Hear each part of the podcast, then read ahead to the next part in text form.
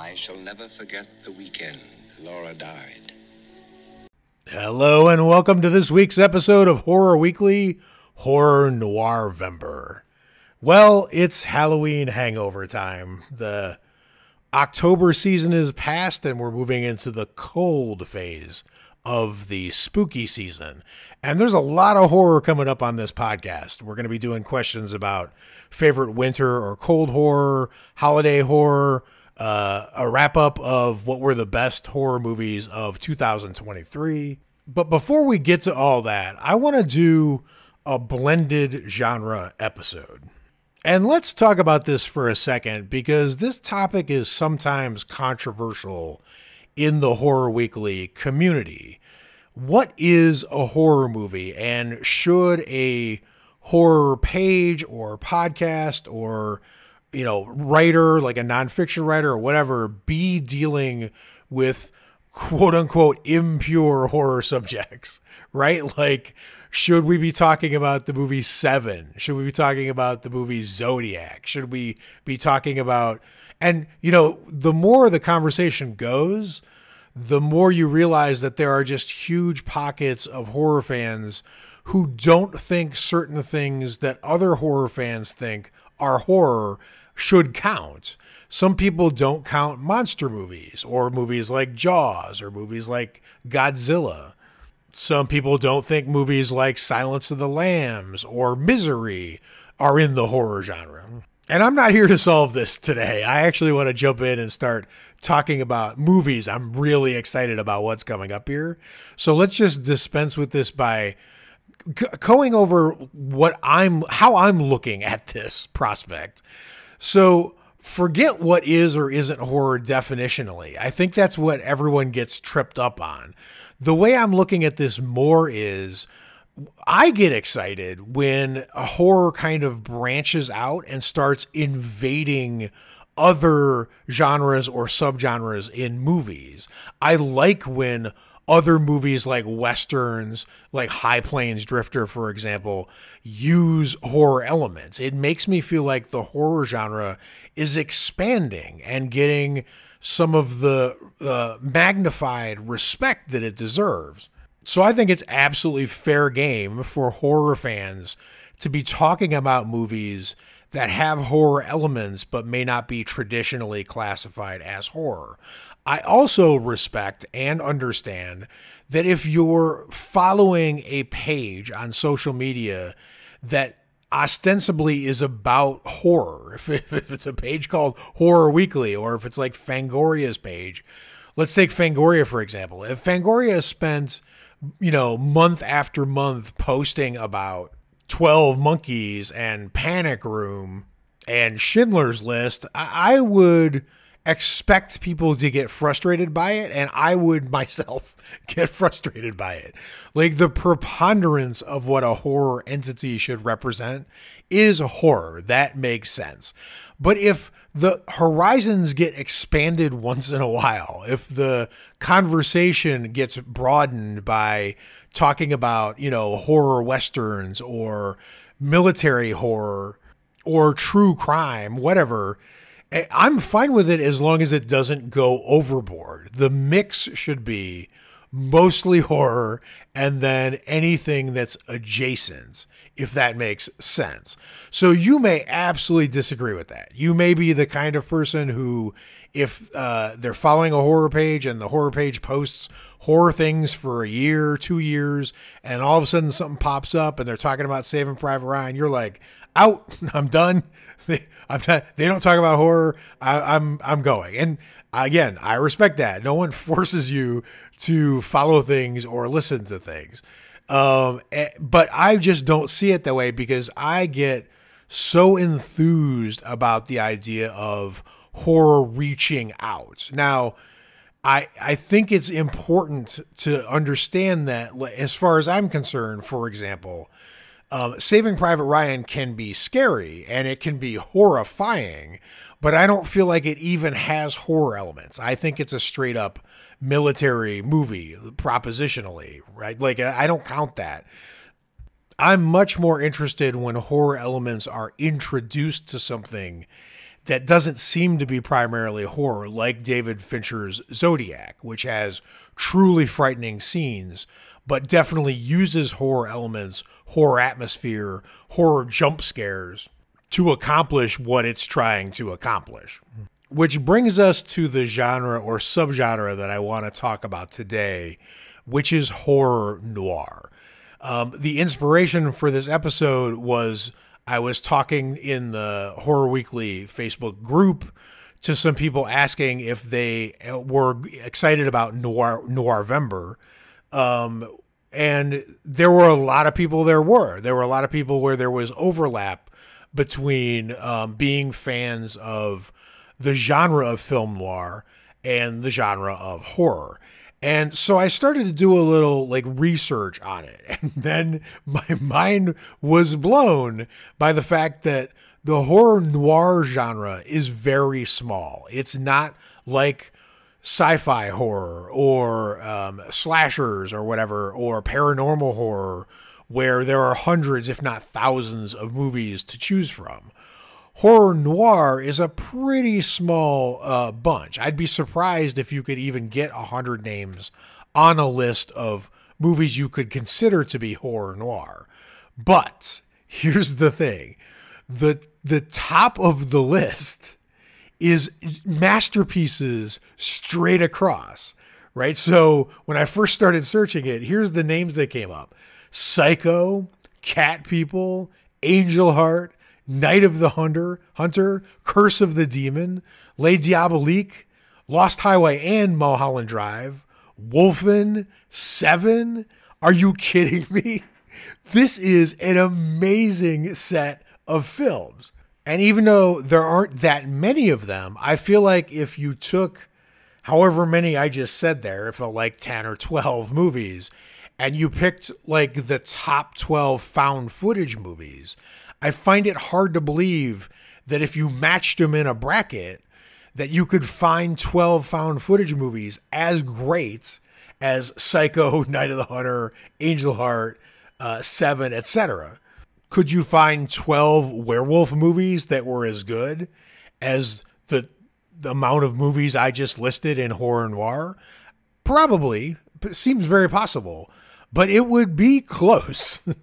so there are horror subgenres with a lot more films in them that get a lot more attention uh, than horror noir, and horror noir never seems to get mentioned, or very rarely, I should say. Another really interesting thing is the breadth of different kind of movies that are actually in the horror noir genre if if you're counting them from the incredibly fun and just silly which is, you know, not the first thing you associate with noir, but we're going to talk about it in a second, all the way to like the bleakest, most hard hitting, most despairing kind of film. So, and, and the fact that again, a small subgenre can contain a span of kind of movies like this, I find really fascinating. So let's talk about, I want, I want to start with this because this movie is just so bad, but also good, but also just hilarious, but also actually scary in parts, that it really fascinates me. It's a movie called The First Power um, from 1990, directed and written by Robert Resnikoff and starring Lou Diamond Phillips, Tracy Griffith, and Jeff Kober of uh, uh, Walking Dead season four, I believe. Well, whatever season, he was Joe.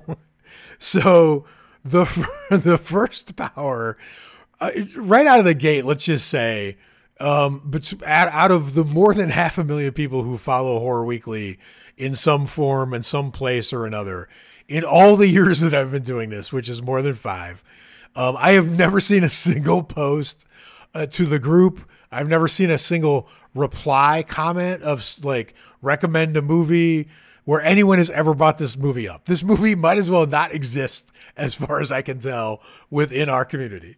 I'm sure there's people who know it and remember it, but um, it's just never brought up. And I'm sure there are quite a few people who remember it because it was a financial success, if if a critical disaster. But if you haven't seen it or heard of it or remember it, um, the first power is about a sadistic serial killer whose name is Patrick Channing. Um, he's known as the Pentagram Killer, and he's roaming around Los Angeles killing people as a sacrifice to Satan. His MO is to engrave a pentagram symbol, of course, into the flesh of his victims before killing them. And then he runs into Detective Russell Logan, that's Lou Diamond Phillips, who's determined to bring the pentagram killer to justice. He also, the detective is also aided by a psychic, that's uh, her name is Tess, that's Tracy Griffith, who is Melanie Griffith's sister.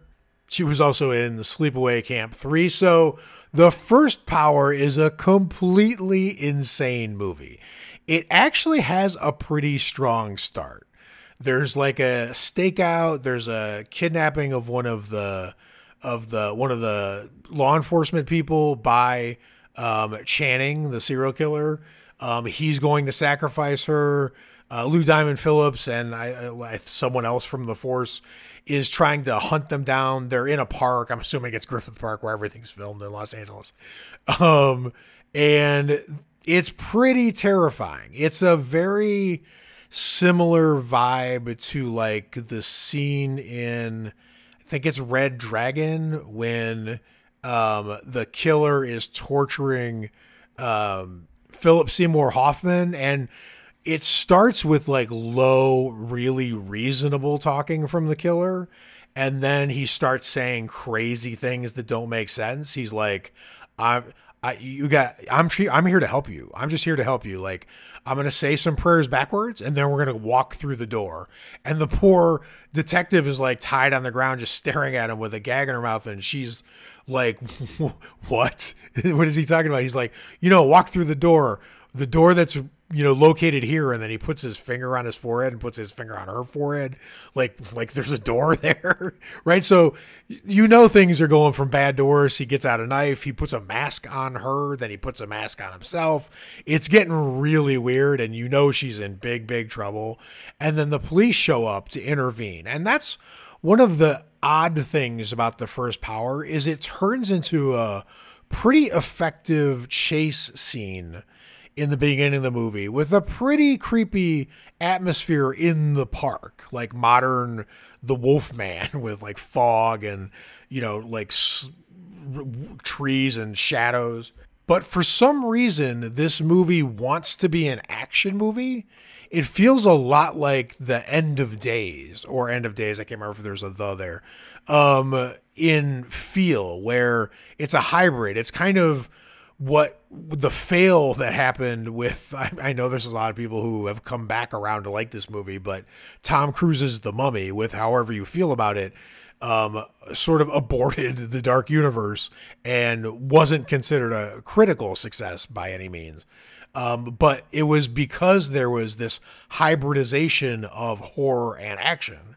And the first power has a lot of scenes of this super powered possessed killer who's getting put to death like shocker style um, and then going around and possessing people um, pretty effectively played uh, and kind of intimidating with a really kind of dark sense of humor. So so so far so good. Like it feels like the first power could turn into something good.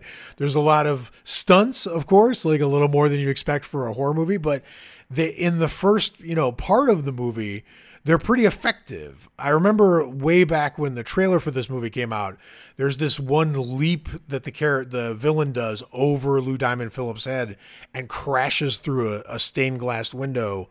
Um, and it's a really cool visual. It just it looks really good. So we think we're in good shape. And there's a great scene where Lou Diamond Phillips, who's having trouble believing that he's up against an actual supernatural force, he thinks he might just be after like like a really um, hardened physical guy or like someone on meth or whatever. Like he's trying to explain the physical feats to himself, but there comes a moment where he can't ignore it, where he's like chasing this guy on a roof that looks like it's like 20 stories high. And the guy just jumps off of it, lands on the ground, and just runs away like nothing happened. Like he like he jumped three feet. And Lou Diamond Phillips is completely puzzled, baffled And then there's this really funny moment where, and I like how the movie and the camera, the director lingers on this, where we watch Lou Diamond Phillips make his way down the fire escape all the way down like 20 stories. It almost goes on too long. You like you want the camera to cut away, like we get the point. He's coming down, but the fact that the villain was able to just jump off the roof and get down to the ground in 2 seconds and poor Lou Diamond Phillips has to make his way down 20 flights of a fire escape, which takes, you know, 40 seconds of the movie. It's so insulting to the character because he he clearly still thinks he's he's got a chase in mind still, right? He wants to like catch up with this guy, but there's just no way you've lost like way too much time here. If the person you're chasing can take 20 story shortcuts, you're just never going to catch him. But I liked the annoyed look on Lou Diamond's face, Philip's face when he finally got to the ground. So that's an example of a effective sequence, good stunts. But I think one of the most ridiculous and hilarious sequences I ever put on film that I've ever seen is in this movie. It's just it's just kind of magnificent. It's definitely mystery science theater or RiffTrax level uh, humor, which is again not something I necessarily expect in a horror noir um, genre, but here it is, right? So there's this moment when they track the killer or they're investigating a place called Hotel Baltimore.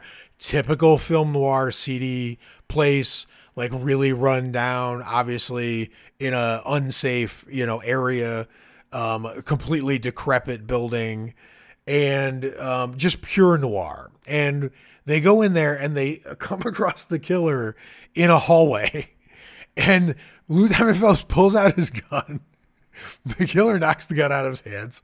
He's with uh, Tracy Griffith, they're Tess at this point. Um, so they're both in the hallway. And the, the killer jumps up in the air, grabs a ceiling fan out of the hallway ceiling, wrenches it out of the ceiling down, lands with it, faces the fan at them, and then I don't know how turns it on like I looked a couple times to see if it was still connected electrically to anything, and I couldn't tell. But even if it was, it doesn't matter because he chases him down the hallway with it. It's like roaring, like it's got an engine, like an airplane turbine inside of it. It's spinning like it's 15 guillotine blades. It's just absolutely incredibly bizarre and physically impossible. I, I was so stunned watching the scene again that I I was trying to like figure out the lore like is because they, they haven't shown this up to this point with this villain. He came back from the dead. He's capable of physical feats, but is he also like a portable battery? Does he channel electricity? Is he using like um, like Carrie powers, like telekinesis? I have no idea. I don't. I was laughing too hard to figure it out. But then this, if it was just that, I wouldn't even be talking about it. It's the next touch that brings this to home to glory. Is they run away from him. They go into one of the Hotel Baltimore rooms and they slam the door shut and then they're looking around in the room for something to barricade the door with. And the only thing they see is a portable bed eh, on wheels with a guy in it, with a really old guy sleeping in it. And they grab the bed and they barricade the door against the killer with a bed, again, on wheels. That's what's supposed to be holding the door back. And a guy in the bed sleeping. And without even thinking twice about it, without commenting, without shooting each other a look, they just make what seems to them the personal, per, perfectly rational decision to barricade a door against a supernatural powered serial killer with an innocent human being bed. And then they go. They like jet out the window, go onto the balcony. And then the killer bursts through the door, jumps over the guy in the bed. Thankfully, doesn't kill him because this poor guy did not deserve it. I don't know. I watched some comedies this week to like wind down from Halloween, and I did not see anything nearly as hilarious as this sequence of events in the first power. And that's kind of the thing with this movie because there's a scene soon after that where one of the one of Lou Diamond Phillips' partners on the force, is killed in a particularly gruesome way and left hanging from the underside of a bridge. And it's still kind of effective. Like it's still pretty rattling. The acting is good of people trying to like just shocked from the the gore of it. Like it's not that it's that gory to us in the movie, but it's clearly gory for them experiencing it. And just trying to figure out how anyone even got the body up there. They seem really rattled and it's a really effective kind of scary scene. But then the killer, the pentagram killer, possesses a bag lady. I think that's how she's credited in the movie. And she goes completely berserk. She starts acting like Daniel Stern in Home Alone. And again, is just completely cartoonish and hilarious. So basically, the cadence of this movie is scary, effective scene, action scene with stunts in it, something I think super unintentionally hilarious. R- rinse and repeat. It's it's scene, scene, scene, but in that in that order, repeated over and over again until the end of the. Even the catchphrase of the killer, who again is pretty good, pretty credible as a scary supernatural serial killer. His catchphrase is "See you around, buddy boy," which which is just never gonna catch on. That's a terrible serial killer uh, catchphrase. So, but the ending where I'm not going to spoil, but like there's a duel. It involves a nun, um, a rescue, um, more possessed body jumping. It's it's a a, a, a vat of acid. Uh, it's in the sewers, which again, sewers are very film noir. It's all pretty interesting and um, good enough uh, except for when it's not. So I can see why this movie got forgotten. It's very strange. It's a very stitched together thing. It's definitely not like a great movie at all, but it is super fun to watch. And it's almost on so bad it's good territory in a lot of parts and still has some effective stuff in it. And I, as we've discovered, I'm just a sucker for that noir uh, feel. So that's the first power. Now, next is 1995's Lord of Illusions, um, written and directed by Clive Barker, based on his own short story, The Last Illusion, which was published in 85 um, in his Books of Blood, uh, Volume 6. That story introduced Clive Barker's occult detective, Harry D'Amour, who was in uh, several stories. He actually met Pinhead at one point. Uh, he was also in comic books. And Lord of Illusions is the character's first on screen appearance, uh, being portrayed by Scott Bakula. The movie also um, stars Kevin uh, O'Connor and Famke Janssen, and uh, Daniel Von Bargen as Nix.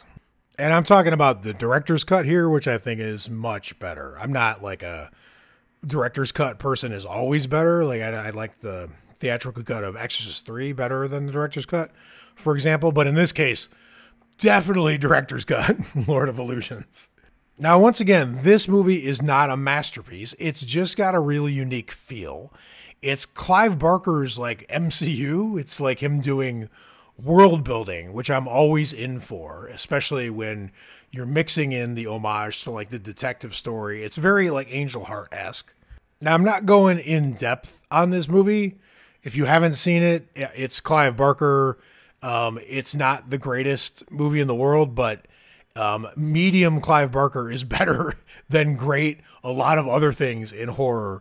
It's got magnificent sequences. There's a scene where a magician gets killed by descending swords that is amazing. It kind of harkens back to uh, the card, the Ten of Swords card from the tarot deck, which is pretty chilling visually. It's got the always welcome and great Vincent Schiavelli, uh, the subway ghost from Ghost, or the organ grinder from Batman Returns, or a bunch of other things.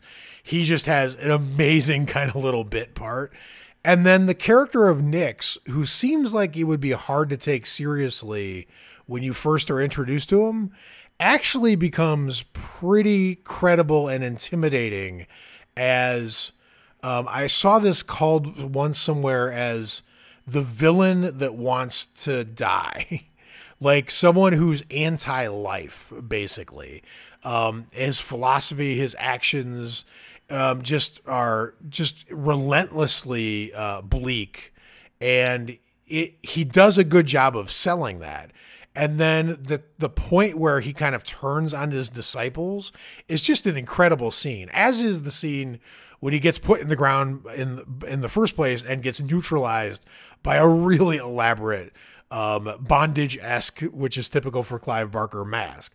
A lot of people get taken out of this movie by Scott Bakula. Um, I'm on. I'm neutral. I, I wasn't. I could see this being played better by a better actor, but um, it does. There's nothing about his performance that makes me feel like I gotta turn the movie off or uh, dislike it or turn away from it. He's just. It's just like meh to me. The real special thing here is Famke Janssen, which. I mean, just God or Pinhead bless, uh, Hell Priest bless Clive Barker for giving uh, Famke the chance to play in a noir. If any actor ever was born to be in a noir film, it's Famke Janssen. And she is predictably fantastic in Lord of Illusions. So, Lord of Illusions is fun. Now, let's get to one of the greatest movies ever made. I didn't say horror movie, I didn't say noir, just flat out one of the greatest movies of all time. And one of my absolute personal favorites. 1947's Nightmare Alley, directed by Edmund Goulding, based on a novel by William Lindsay Gresham, uh, starring Tyrone Power, Coleen Gray, Joan Blondell, and Helen Walker, and remade in I don't know, 2020 or 2021 uh, by Guillermo del Toro, uh, starring Bradley Cooper, Cate Blanchett, and a bunch of. I mean, just that his remake had an amazing cast. Now let's just get this out of the way. I am an enormous um, Guillermo del Toro fan, but um, I don't think his Nightmare Alley remake even came close to doing justice to the original, and I don't blame him for it. I think that, like me, he is in love with the original film. Um, and I think he directed it like someone who was in love with it and maybe even a little intimidated by it. I think he just loved the carnival esque setting. So he definitely wanted to film it on top of obviously being a fan of the movie. And then he probably thought to himself that because the studio intervened and changed the original ending of the 47 Nightmare Alley, that with his remake, he would right that wrong and give the movie the original ending he thinks it deserved. And in a weird twist of fate, I think the studio was right to give it the quote unquote happy ending rather than the ending that the remake has, which we'll get into.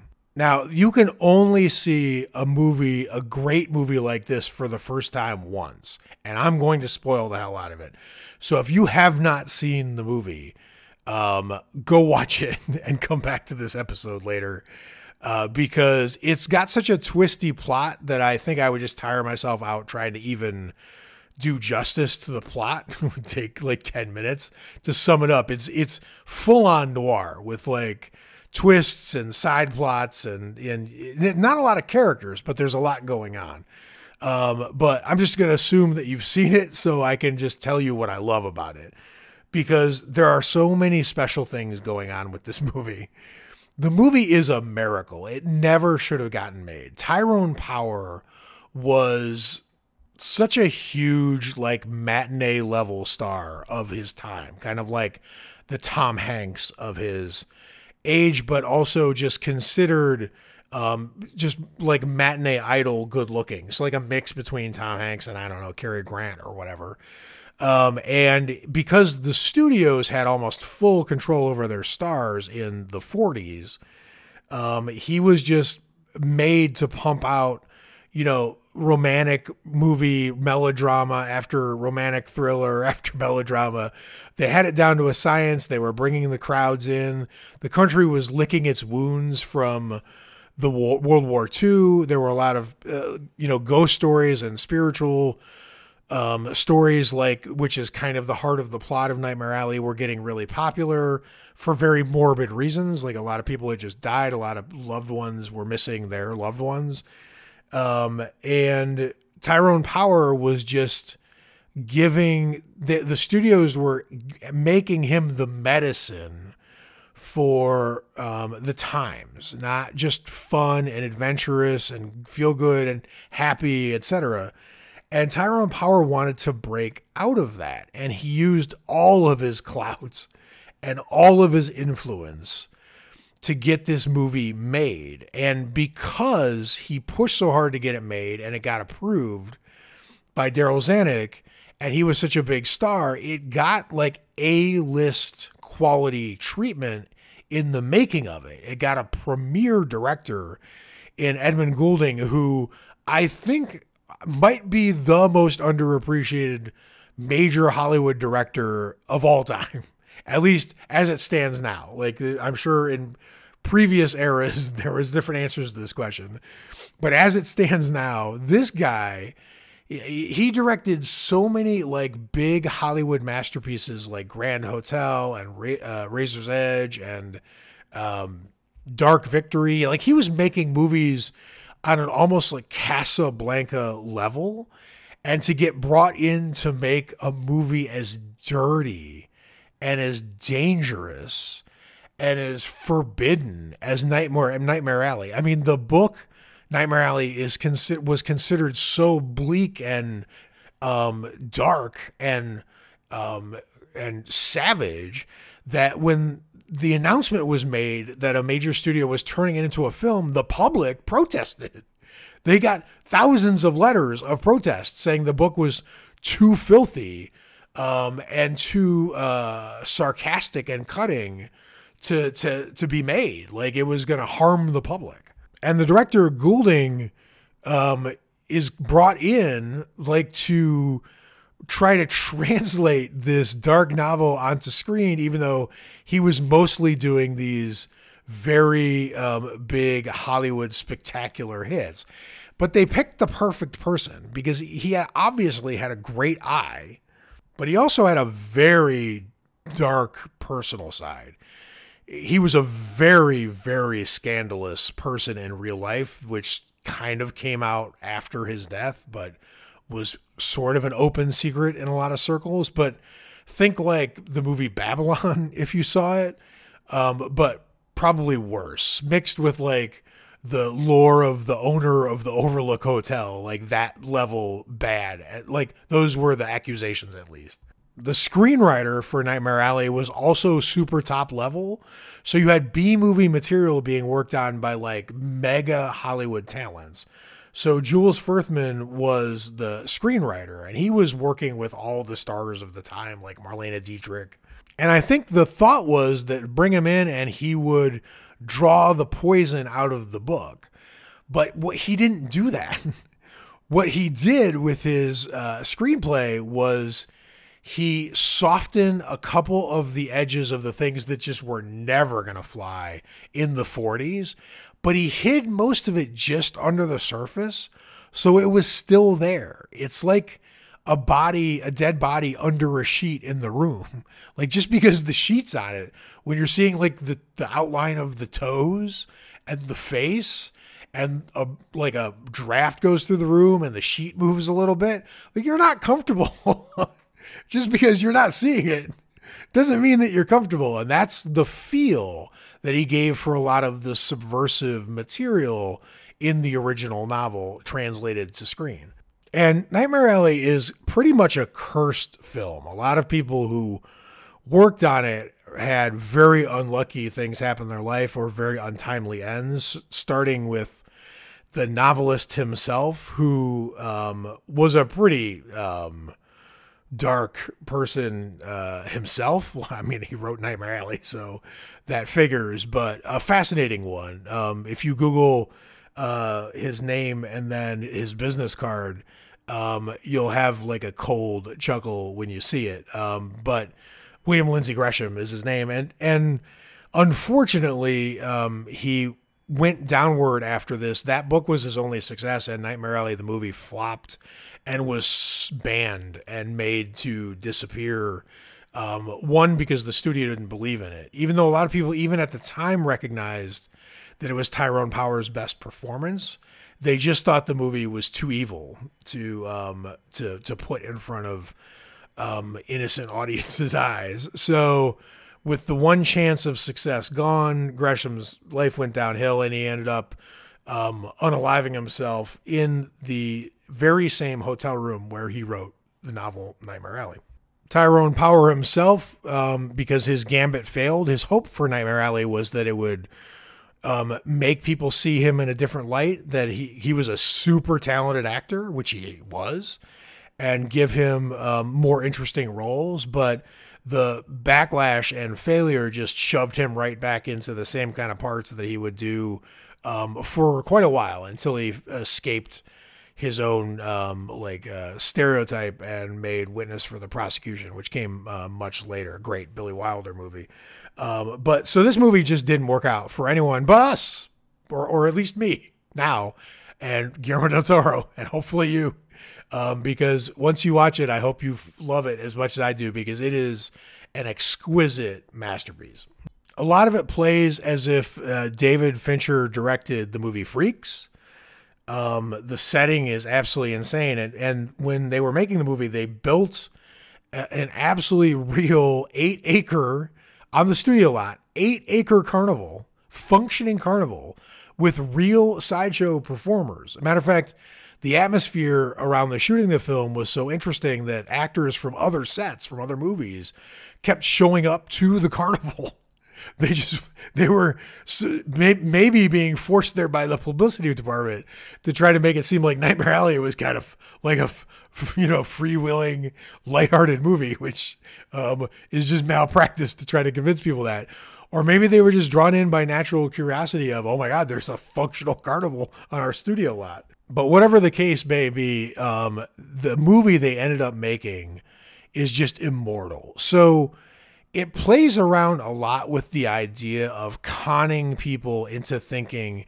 So this like in one way the horror spiritual successor of this movie would be The Last Exorcism because you've got a con artist who starts to realize who realizes too late that his con is taking him too far. He also Tyrone Powers, the con artist, he also really enjoys conning people and has very little conscience about it but he's pretending he can speak to people's departed loved ones. Um, and he's doing what all the people who do mentalism and stuff like that do to justify it when they know it's not real. He's telling himself, I'm bringing people comfort. They're talking, they think they're talking to their dead loved ones, but it's giving them closure. It's making them feel like they're, the, the people aren't gone forever, et cetera, et cetera, however you rationalize it, right? Um, but what's interesting is the movie itself doesn't seem to give up on the idea that there is authentic supernatural force. So the character of Zeena, um, Joan Blondell, who does an amazing job in this character, uh, as far as I can tell, every tarot reading she does in the movie comes true. like she's dead on the whole time. And there's also just this final destination esque um, fog shadow hovering over the movie where you feel like no one's going to be able to escape all the bad they're doing to other people. It feels guided, like there's a bigger force at work. And to have that in a movie that's so skeptical about anything supernatural at all makes Nightmare Alley feel really jagged and kind of schizophrenic, like it doesn't even know what it is. And it's really dark because a lot of this movie's plot um, turns on the idea of mind reading, of being able to read other people's minds. The great Stanton, as Tyrone Power's character gets to be known, um, can tell what people are asking before they ask it. He can he can see what's in their pockets without them turning their pockets out. He can see what uh, women have in their purses without them opening their purses. All this again is part of the con supposedly, but he can read people's minds. That's the reason he's giving for this being able to work. But in, in a romance, in a, in a romantic movie, what what's the cliche? Oh, we can finish each other's sentences. Um, we know each other so well. We're on, on the we're on the same wavelength. We're so connected. Um, we can read each other's minds. And this movie mixes that romantic kind of mind reading with the dark con side of mind reading and they bleed into each other. So you've got Stanton turning the the weapon of the mind reading on his wife um, and on the people who are romantically interested in him that he's trying to con out of the things he wants to get out of them. And they're taking it as, oh my God, I finally found my soulmate a person who knows what I'm thinking before I think it, knows, and how great a skill is that, right? With your significant other, if you know exactly the right thing to say when they're having a, a, bad day, or exactly the right kind of food to pick for them, if they don't have time to tell you what it is, and you're just like picking something up and bringing home, and they look at it and like, oh, that's exactly what I was craving, that would be an amazing skill. But if the skill came because you're a practiced evil con artist, um, how dark is that interpretation of what romantic connection actually is? And then I don't know how this got past the censors of the time, but I always look out for standout things, as you all know, in movies. Like, is there something a movie does that was better than any other movie ever to do it?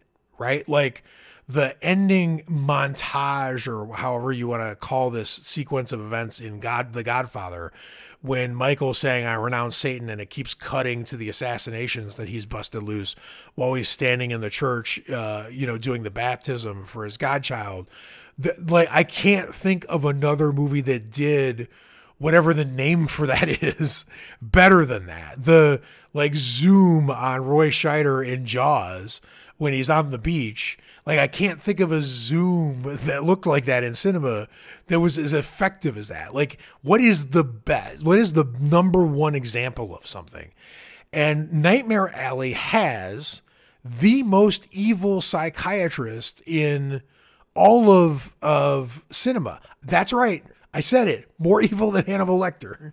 Her name is Lilith Ritter and she's played by Helen Walker in an unbelievable performance. I think it's the role that Cate Blanchett took in the remake, but again, just that's not the same experience as watching the original Nightmare Alley. And the reason that I'm saying it, that she's more evil is two. She doesn't do as much damage, clearly, as Dr. Lecter. But one, and this is the thing I couldn't believe the censors didn't pick up on, she gets away with it. Like that was not allowed in American cinema in the mid 40s to have someone who's got a rotten soul like a super bad person to out manipulate everyone else, get the money, get get the goods, um, up level themselves, and and get away with no penalty. Especially in a movie that's based on like bad karma, the fact that she triumphs is remarkable and pays no price for her villainy. Like as we know, Dr. Lecter does not get away with his crimes. At least for the most part, or not in the way he probably would have envisioned it. And number two, it's um, Lilith's pure enjoyment of evil. I don't remember a moment where, obviously, Hannibal Lecter is enjoying himself a lot of the time, um, having great meals, at least for him. I don't recommend. Um, but the the point in Nightmare Alley where uh, Lilith triumphs over Tyrone Power um, her absolute unvarnished glee, unwrapped pure joy in being evil. And she has this unforgettable line where she leans down really close to Tyrone Power, who seems completely broken and lost and did not see this coming, got completely outmaneuvered and manipulated by someone who is just as bad a con artist as he is, just way better at it than he ever will be. And she leans down really close to him and tells him, You must regard everything that happened as a nightmare.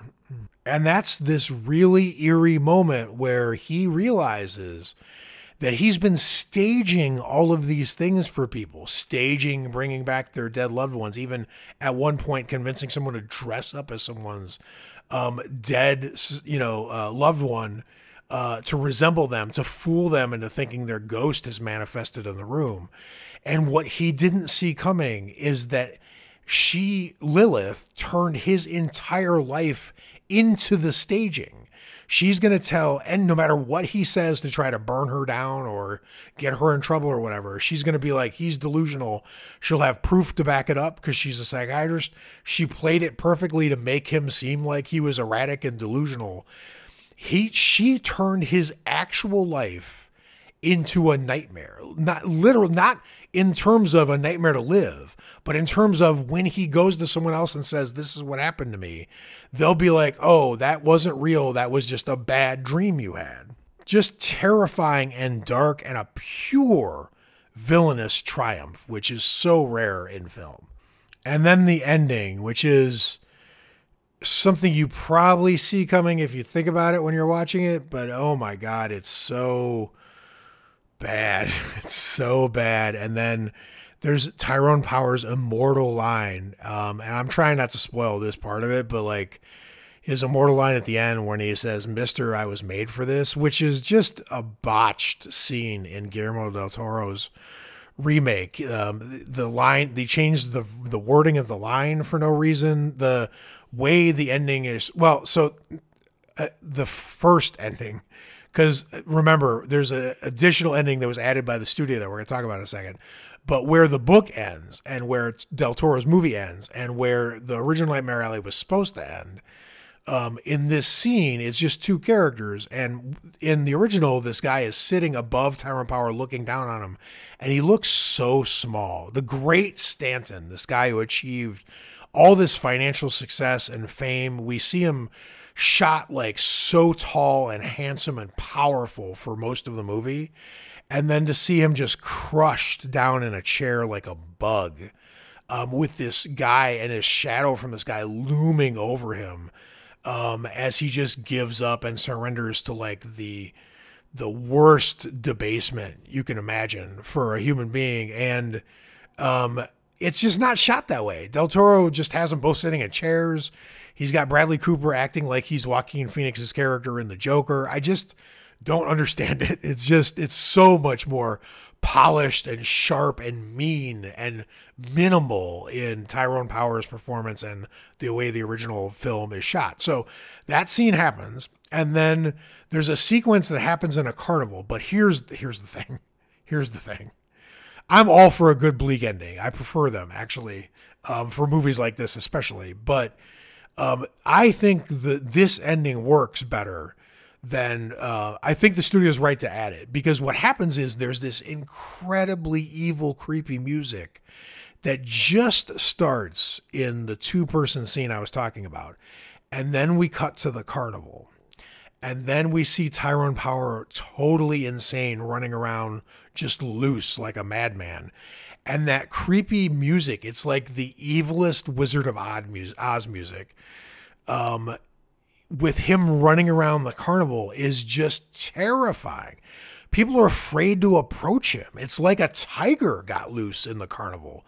Like like a man eater was out there. Like people are scared and they're trying to figure out how to bring him uh, to safely like bring him down without hurting him. I like that they say that in the movie.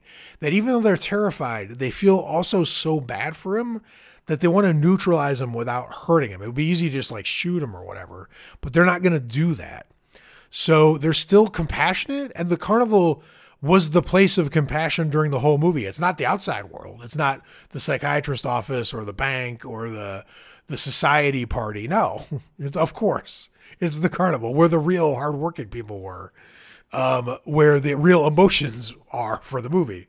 But even though there's a happy hug it out ending in the last 10 seconds, which isn't true to the movie, it does feel tacked on. If you ended it where Del Toro ends it, you don't get this amazing carnival sequence with the incredibly creepy music and the fear and the menace of Tyrone Power or that character just roaming about like in complete insane despair. So to if I have to sacrifice 10 seconds of ah that really doesn't fit to get the 3 minutes of glory that um, you wouldn't get if they hadn't hadn't made them add on the ending, then I'll take it because I love it. And then the last one I want to talk about is the epic and immortal Otto Preminger film Laura from 1944. Um, it stars Gene Tierney, Dana Andrews, Clifton Webb, and Vincent Price. There's something so weird and magical about this movie. I looked it up because I knew Roger Ebert would have reviewed it, and he gave it four stars, like his highest review. He he put this movie on the same footing as Lawrence of Arabia. but if you read his review and didn't look at the rating, you would have thought he'd give it two stars instead of four. And it's because the movie is so weird underneath. It seems normal on the surface, but it is a David Lynch film at its heart. And I think that just threw critics off. I think it's throwing them off still to this day after more than five decades, or way more, sorry, seven decades of this movie being around. Now, of all the movies I've talked about, this is the most noir and the least horror. So if you're looking for like horror, like then I mean, if you're not, you got to be a noir fan to really like Laura. But let me try to explain why this is here, because I don't think I've ever seen a ghost handled in the way that this movie handles a quote unquote ghost. It's going to turn out, spoilers, to not be a ghost, but to all intents and purposes, it is a ghost through half of the movie. And it's so strange because Laura Hunt, the character played by Gene Tierney, gets murdered. We see the whole first half of the movie in flashbacks. It's basically like a big story being told by Clifton Webb, this older guy who has no business being with Laura Hunt at all, um, who kind of knows her story and was trying to like date her and dominate her um, in a really creepy way. And is relating to a detective, kind of like the story of of her life and how she got to the point where she was uh, in her place getting shotgun to the face, um, murdered, and the detective is like this is the most Dale Cooper character, Dale Cooper from Twin Peaks character that isn't Dale Cooper I've ever seen. He's so weird. like he's investigating a murder, but everywhere he goes, he talks to a suspect, and then he the suspect wants to f- go with him into the next suspect's house, and he just lets them come. He's like collecting them. They're like trailing behind him, like he's the Pied Piper of suspects, which is completely inappropriate. Every time, like he's interrogating someone, it looks like he's not even listening. He looks bored. People ask him questions about the case, and he seems like he can't be bothered but you can tell he's figuring it out just in his own kind of like opposite way which is a very Dale Cooper vibe. like I'll never forget the scene in Twin Peaks when he was like, oh, trying to figure out who the murder suspects of Laura Palmer were by having people throw rocks at like bottles. right? This is not approved forensic investigation investigative techniques. Um, and this guy is like almost equally bizarre. He's he's figuring it out, but like in a way that you would never expect a detective to work. But this is where the dark magic of this movie really takes hold because we get to the middle point and all the ingredients of the film that are amazing the the just impeccable dialogue just so well written. Um, the dialogue that's coming from Clifton Webb's character is is so smart and funny. Um, and the rest of the characters are not like they've got their own they're all kind of really well fleshed out as different real believable people but they talk like it's a, like an Aaron Sorkin, like it's a social network kind of thing. Um, so the dialogue's really crisp. The music is so haunting. And then there's this glorious portrait of Laura in her apartment that's like just presiding over anything. This creepy, um, old timey portrait of this dead woman just like staring down on the proceedings as people as the underbelly of everything that's going on starts coming to the surface where maybe you didn't murder her but like you were definitely up to bad things. Like the, a lot of the characters in the movie were lying hiding things of their own um, had their own dark purposes and all this is coming to light while this portrait is just like glaring down on them. Well not glaring because laura's too it's impassive right? Like just sitting up there like a ghost. And then the detective who's piecing together all of this, Dana Andrews' character, he McPherson is the character's name. He falls in love with Laura, with the dead woman. It's like, and he, there's this amazing moment of the movie where he's just looking for clues in her apartment precisely halfway through the film. And he's been so calm and unflappable the whole movie. No one can get to him, no matter how crazy the scene gets. He's just completely even keel. But he's like agitated and snapping his fingers and making fists, and he's pouring himself scotch. Like he's just roaming around this apartment underneath Laura's portrait. And it it could play like he's upset that he's not solving the case but then Clifton Webb comes in, says, I saw the light was on in Laura's apartment. I came up to see what was going on. And they start talking. He goes, I heard you put in a bid for that portrait, that you're going to buy it. And the detective is like, That's none of your business. And he goes, You're here a lot. Like, you come here a lot. He's like, I'm surprised you don't come here with flowers and candy for the portrait and the detective's getting more and more agitated. And he remember he hasn't shown in a single crack the entire time, so this is clearly getting to him. And the Clifton Webb's character says, "Have you ever dreamt about Laura, like being your wife, being at the policeman's ball, like laughing at your jokes?" And the detective turns and roars at him. He's like, "Shut up!" And Clifton Webb just calmly says, Oh, I see you have dreamt that. right? So then he leaves, and on his way out, he shoots this line to Dana Andrews where he says, Be careful, detective. I don't know of anyone who's ever fallen in love with a corpse. And then he leaves, and the detective stays and gets more and more agitated and more and more drunk and more tired. And then this absolutely crazy, eerie music plays and he falls asleep in a chair underneath the portrait of Laura. And then oh, there's a sound, and the door opens, and the light comes on, and Laura Hunt walks in because she's not dead. And the detective is stunned. Like the woman that he never thought he could have is there. He rubs his eyes like he can't believe it. And then he has to consider her as a murder suspect because the person who got killed feet from where they're standing when she walks in the door, the person who got killed in the doorway turns out to be a model who worked in Laura's company that looks a lot like her. And now Laura herself is a murder suspect. So he's got to investigate the person that he thought was dead, who he fell in love with, even though he thought she was a ghost. And now he has to consider her in the cold light of day as a murder suspect.